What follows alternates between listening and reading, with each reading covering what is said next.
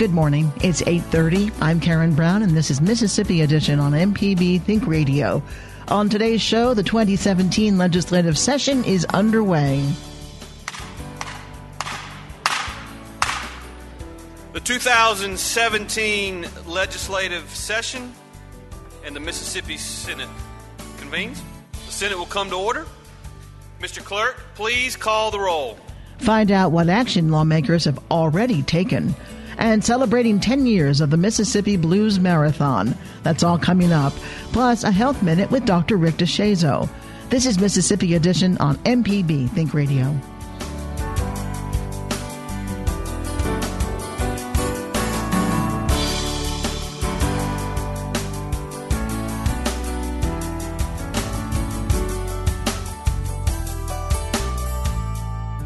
The 2017 legislative session is underway. At the top of everyone's agenda is education. Also high on the list is funding repairs to roads and bridges. MPB's Desare Frazier talks with Senate President Pro Tem Terry Burton, a Republican from Newton. Senator Burton, your thoughts on the start of the session? Well, we're off to a start. You can't uh, end until you actually get started. So we're glad to see the session get underway. Maybe we can uh, spend 90 days here and get some good things done for the people of Mississippi. We'll start work in earnest when all the bills have been requested and introduced and get down to work. But uh, this is the beginning of the process. Priorities. What are your priorities? Well, I think my priorities are the same as everyone's. Uh, education is always the top priority. When I say education, I mean pre K through the university level, not just K 12, but pre K through the university level education is the number one priority of the legislature, has been, will be, and uh, that is, of course, a, very important uh, piece of legislation that we'll be dealing with with the um, funding formula. Don't know exactly what that's going to look like. We haven't seen the recommendations yet. It may not change at all. So, education is a top priority infrastructure, we need to try to find a way to do something on infrastructure. How we spend the BP money that's coming into the state in the uh, statewide settlement. Uh, those are the, the big ones, I think infrastructure, education, and uh, BP money. The EdBuild report hasn't come in, and uh, you're hoping to get that by the start of the legislative session. We're hoping to. Actually, as long as we have it before the deadline for requesting bills, then we're okay. When is that? It's uh, January the 11th or 12th, I think, next week sometime. So we have a, a while to get the request done. If it's an appropriation bill, we have a long time uh, to, to, to get that requested. So the general bill deadline for request is next week.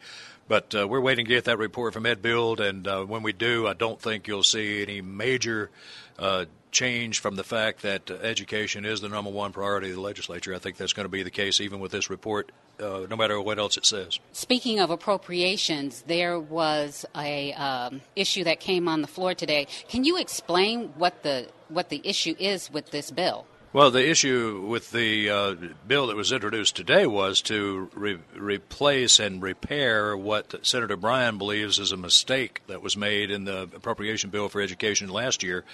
Uh, maybe not everybody thinks it was a mistake, but he thinks it was a mistake, and the idea was to go into the committee of the whole to fix this uh, mistake uh, that he has perceived. So uh, the vote was, uh, of course, the substitute motion was to send it the bill through the normal process to the Appropriations Committee, as we always do, rather than go into the Committee of the Whole to deal with this one issue. And uh, that that motion prevailed, and the bill will go to the Appro- uh, Appropriations Committee, and they'll be able to deal with it. If there was a mistake, they can fix it. What is that issue? Uh, apparently, it's funding coming from the school districts to paid dues to the State Superintendents Association.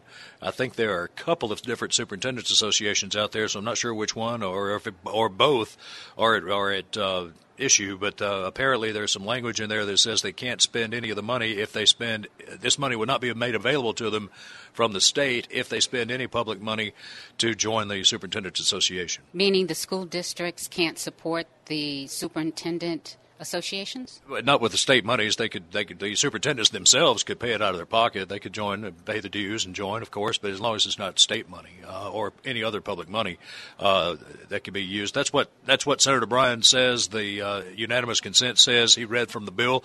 I believe that's what it says. And so I don't. Um, I don't know that a, committee of the whole on the first day of the session is the time and place to fix that. We have a process to go through, and let's go through the process and fix it if it's an issue.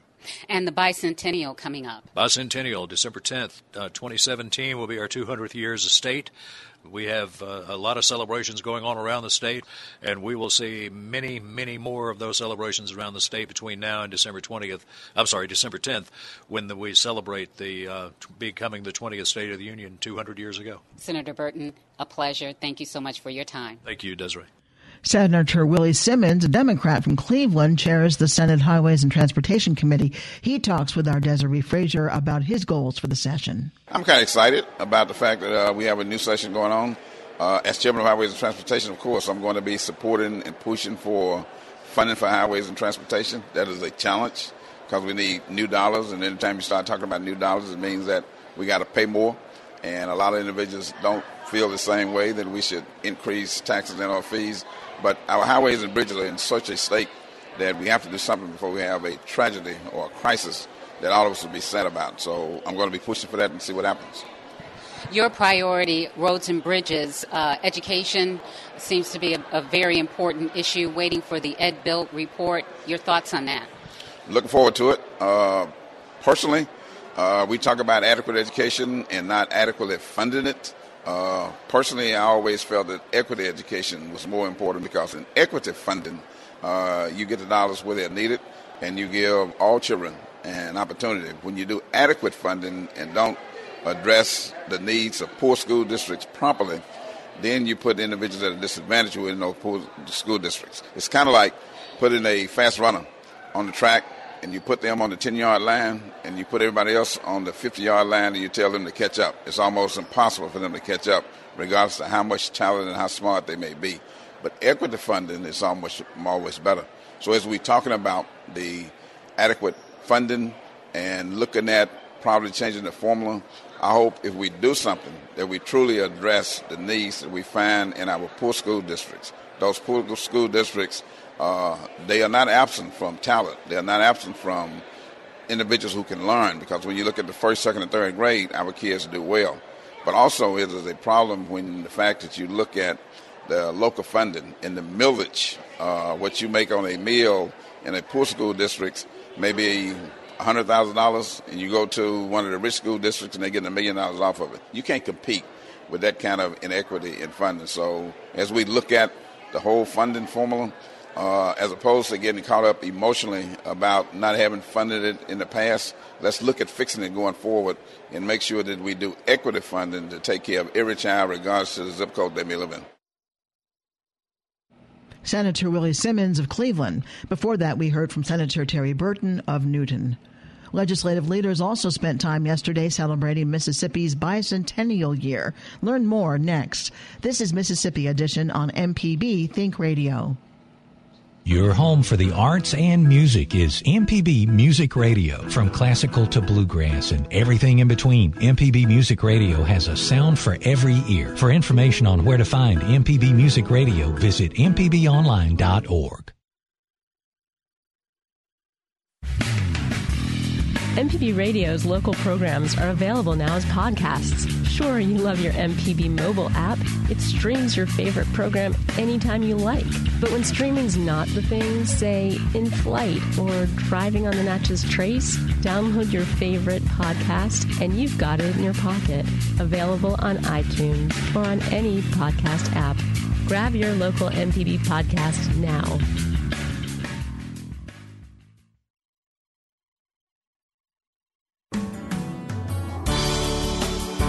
Is Mississippi Edition on MPB Think Radio. I'm Karen Brown. Mississippi is celebrating its 200th birthday this year.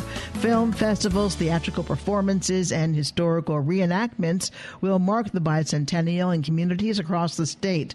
Legislators officially marked the occasion at a ceremony yesterday at the Capitol. House Speaker Philip Gunn is a Republican from Clinton. He says the state has a bright future in spite of a difficult past. We're excited about the future of the state of Mississippi. We are able to shape the future of the state. We have been entrusted, I think, with a great responsibility.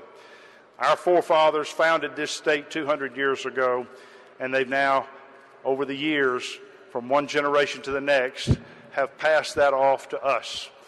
And now we are charged with the responsibility of continuing that tradition. And there's a lot of things about our state and our history that we're proud of, and some things that we're not. Some things we've done well, and some things we have not. But overall, Mississippians are a hearty group of people.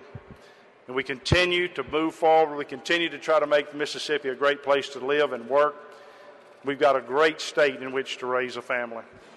And I'm proud to be a part of the legislature here 200 years later. And I hope that 100 years from now, when we celebrate our 300 year anniversary, that they will look back and say, hey, that bunch in 2017 did a good job. That bunch in 2017 did, uh, did right by the state of Mississippi. Lieutenant Governor Tate Reeves says Mississippi has a lot to be proud of, saying the state should, quote, stop apologizing. I believe that our state is home to great sports giants, to literary legends, and never before achieved scientific breakthroughs. As many of you have heard me say before, I believe strongly that in many instances we need to stop apologizing and start bragging about Mississippi's many great accomplishments. And I think this celebration of our bicentennial is an opportunity to do just that. Katie Blount is director of the Mississippi Department of Archives and History and chairs the Bicentennial Commission. She says a new online portal will provide the public with all the information about Mississippi's 200th year. Mississippi State University has created a website, ms200.org, where you can get more details about the, the grant program and all of the bicentennial celebrations. I've mentioned just a few of them, but there are a number of other organizations planning events and programs uh, connected with the bicentennial. So, ms200.org is a central clearinghouse for that information. Now we want to hear from you. What is your community doing to celebrate Mississippi's 200th year as a state? You can tell us on Twitter. We're at MPB News or find us on Facebook by searching for MPB News. In spite of predicted cold weather, the marathoners will be taking to the streets in the capital city this weekend. We'll have more coming up. This is Mississippi Edition on MPB Think Radio.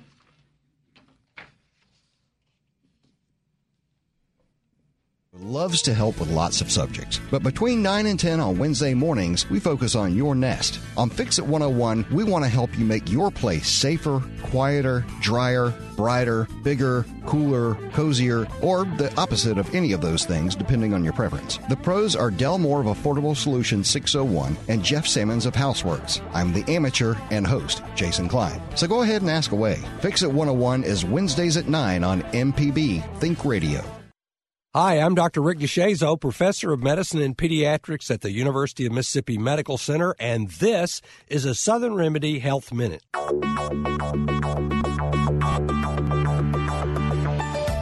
Falls in adults are serious problems. Are you at a risk for falling? Three out of four people over the age of 65 fall each year. Your risk of falling increases as you grow older because of age related problems with balance. The effects of falls are also more serious in older people. Up to 75% of people who fracture a hip from a fall never recover to the point they were before they had the fracture. If you've fallen in the past, your risk is much higher for falling again. Your risk for fall is increased by illness, especially conditions that affect eyesight, hearing, muscle strength, or balance, a change in the medicines you take, and certain medicines themselves that predispose to falling. And there's a biggie it's tripping over the family pet. So, whenever you have a fall, regardless of whether you're injured, tell your doctor about the fall so the medical pieces of this can be checked out. And there are things you can do on your own. Make sure your home is safe. Get rid of things that make you trip or slip. Those include furniture, electrical cords, clutter, and loose rugs. Keep your home well lit so that you can easily see where you're going. Avoid storing things in high places so you don't have to reach up or climb. Wear sturdy shoes that fit well. Wearing shoes with high heels or slippery soles or shoes that are too loose can lead to falls. Walking around in bare feet or only socks can also increase your risk of falling. Take vitamin D pills. Taking vitamin D probably lowers the risk of falls in older people. This is because vitamin D helps make bones and muscles stronger. Your doctor can help you decide how much vitamin D to take. Stay active. Exercising on a regular basis can help lower your risk of falling. It might also help prevent you from getting hurt if you do fall. It's best to do different activities that help with both strength and balance. There are many kinds of exercise that can be safe for older people. These include walking, swimming, and my favorite, Tai Chi, a Chinese martial art that has been shown to decrease falls. If your doctor recommends a cane or walker, be sure that it's the right size and you know how to use it. There are other devices that help you avoid falling too. These include grab bars or a sturdy seat for the shower, non slip bath mats, and handrails or treads for stairs and bed rails. If you worry that you could fall, there are also alarm buttons that let you call for help if you need help or can't get up. For more health tips and medical information, listen for Southern Remedy each weekday at 11, where the doctors are always in. For MPB Think Radio, I'm Dr. Rick deShazo. The Health Minute is underwritten by Blue Cross and Blue Shield of Mississippi. Live healthy on the go with the MyBlue mobile app available on the Apple App Store or Google Play. More information at bcbsms.com. It's good to be blue.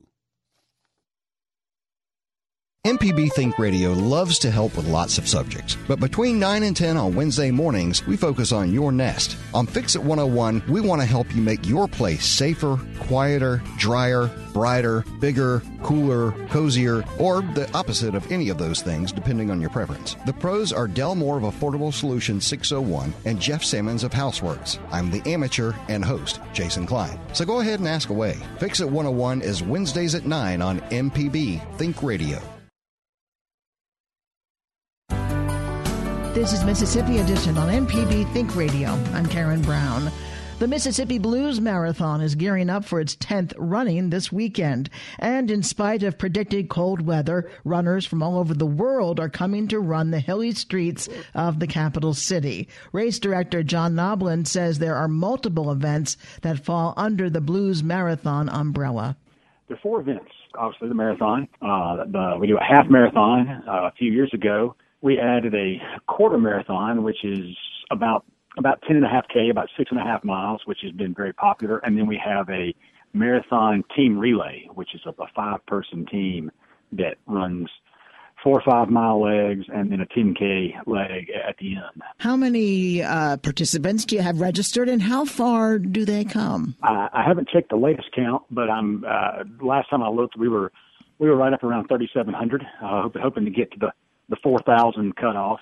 And where they come from, uh, right now we are at uh, 47 states and five or six countries. And um, I had a um, I had an email from someone from Egypt, uh, and I guess that would probably be the uh, the longest uh, distance for for anybody for this year. Do people find out about the Blues Marathon by word of mouth, or is it through publications for runners? Both of those, and other things, particularly you know now with uh, the magic of of the internet and social media, it doesn't take long to get the word out to a lot of folks in a lot of places. And when we've had some uh, successful events, uh, it's you know word word travels whether it's uh, literally word of mouth or whether it's by electronic means. And and and we do advertise too. You know we do some online advertising and print advertising in in some of the um, some of the national running publications and that kind of thing. Do you know how many participants you had in the first year? 1500 sold out at 1500 the first year. So you have grown significantly it sounds we've, like. yeah we've we've grown a little bit every year. You know it's been it's been 10 years now but um but we have uh we have a record of of positive growth every every year so far. What about local folks? Do you have a lot of spectators? That, that's a good question. I, I, I hear that we do. Um, unfortunately, in, in my role, I, I've never seen the race uh, from anywhere other than you know the, the starting line and the finish line and, and everything that you know that happens in that area. That's kind of the headquarters. But you know the pictures I've seen and videos and reports I get back, there is a there's a lot of activity around the route. Um, there will be this year uh, 11 different live music locations around the course. You know, since we go through several neighborhoods, there there are always a good many spectators and, and neighborhood parties and things out. You know, folks out in the yards or at the end of the street or whatever, watching and cheering and and uh, you know the live music locations that tend to draw a crowd too. You mentioned those live bands and, and entertainment. Is that the sort of thing that goes on all day? Is there uh, is there food available? What is the celebratory atmosphere like? Well, we kind of got kind of got two different things going on with the music. Um, the the live music at the finish line, which is at the Art Garden at the Mississippi Museum of Art, goes on all day, basically from seven at the start until two o'clock when the race officially closes. And you know, there's there'll be there'll be several bands on stage there, and there's there's food available, and certainly that's open to the public. And then around the route, the um the, the band schedules are kind of dictated by the runner's schedule. Um, we have everybody set up to where you know they're not playing to an empty street. Um, some of them, you know, they they start and finish kind of in line with about the time the last runners, the first runners get there, and about the time the last runners pass. And um, all of those times and locations are on our website. So you do have things going on after the race itself in terms of entertainment. Then after the race, everything kind of stops until Saturday night.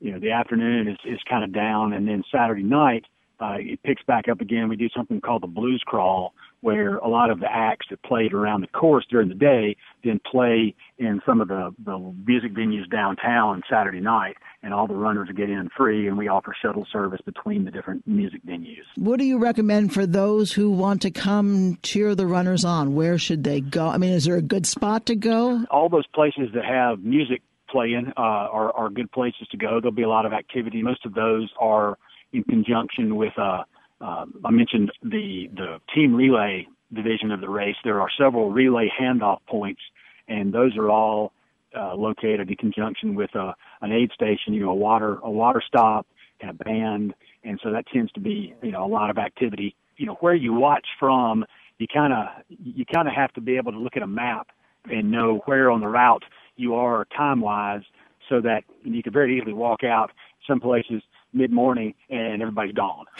um, so you know it, it's kind of dependent on where mileage wise, where around the route you are. And what time of day? And what time to get there? Sure. Now, looking ahead at next year already, if someone says, "I want to run a marathon for the first time," is the Blues Marathon a good place to start? Meaning, is the course easy enough? Are there a lot of uphills or downhills? That's funny. You should ask that. Um, the course, I'm told the course is is relatively difficult, actually. Um, but you know, hilly uh, because of the hills. Of course, you know, hilly is sort of in the eye of the beholder. Um, folks from folks from Memphis and New Orleans think it's hard. People from Nashville and Birmingham don't have any trouble with it, and you know, in Colorado and places like that, they don't they don't bat an eye. There are a lot of local runners who ran their first marathon here, so it's not anything that anybody ought to be afraid of. And you know, as far as the difficulty goes, it is a marathon. So there's there's really not an easy marathon out there. A lot of local folks want to run this one as their first because it's here. You know, family and friends are here. They know the route. They're familiar with it. They can train on the course. There are flatter races out there that you could go find, but you know, we we we think ours is is pretty special, and especially if you're a if you're a local person, it'd be a great first one. The 10th annual Mississippi Blues Marathon is Saturday, and we've been speaking with race director John Noblin. Thanks so much, John. Well, you're very welcome. Thank you. Stay tuned to MPB Think Radio for local Mississippi based programs all morning long. Coming up at 9 o'clock, it's Fix It 101. Then at 10, Everyday Tech. And at 11, stay tuned for Southern Remedy. Did you miss part of the show today? Find past episodes of this and other Think Radio programs online at mpbonline.org or by downloading the MPB Public Media app in any mobile store. I'm Karen Brown. Join us again tomorrow at 8:30 for the next Mississippi edition. It's only on MPB Think Radio.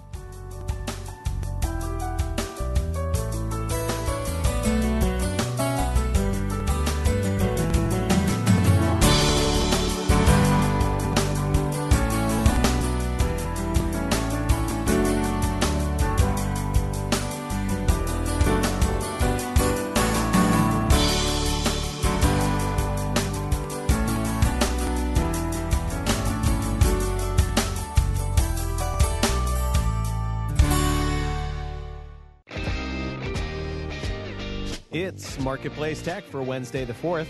I'm Ben Johnson in New York. This week's event, formerly known as the Consumer Electronics Show, now just CES, is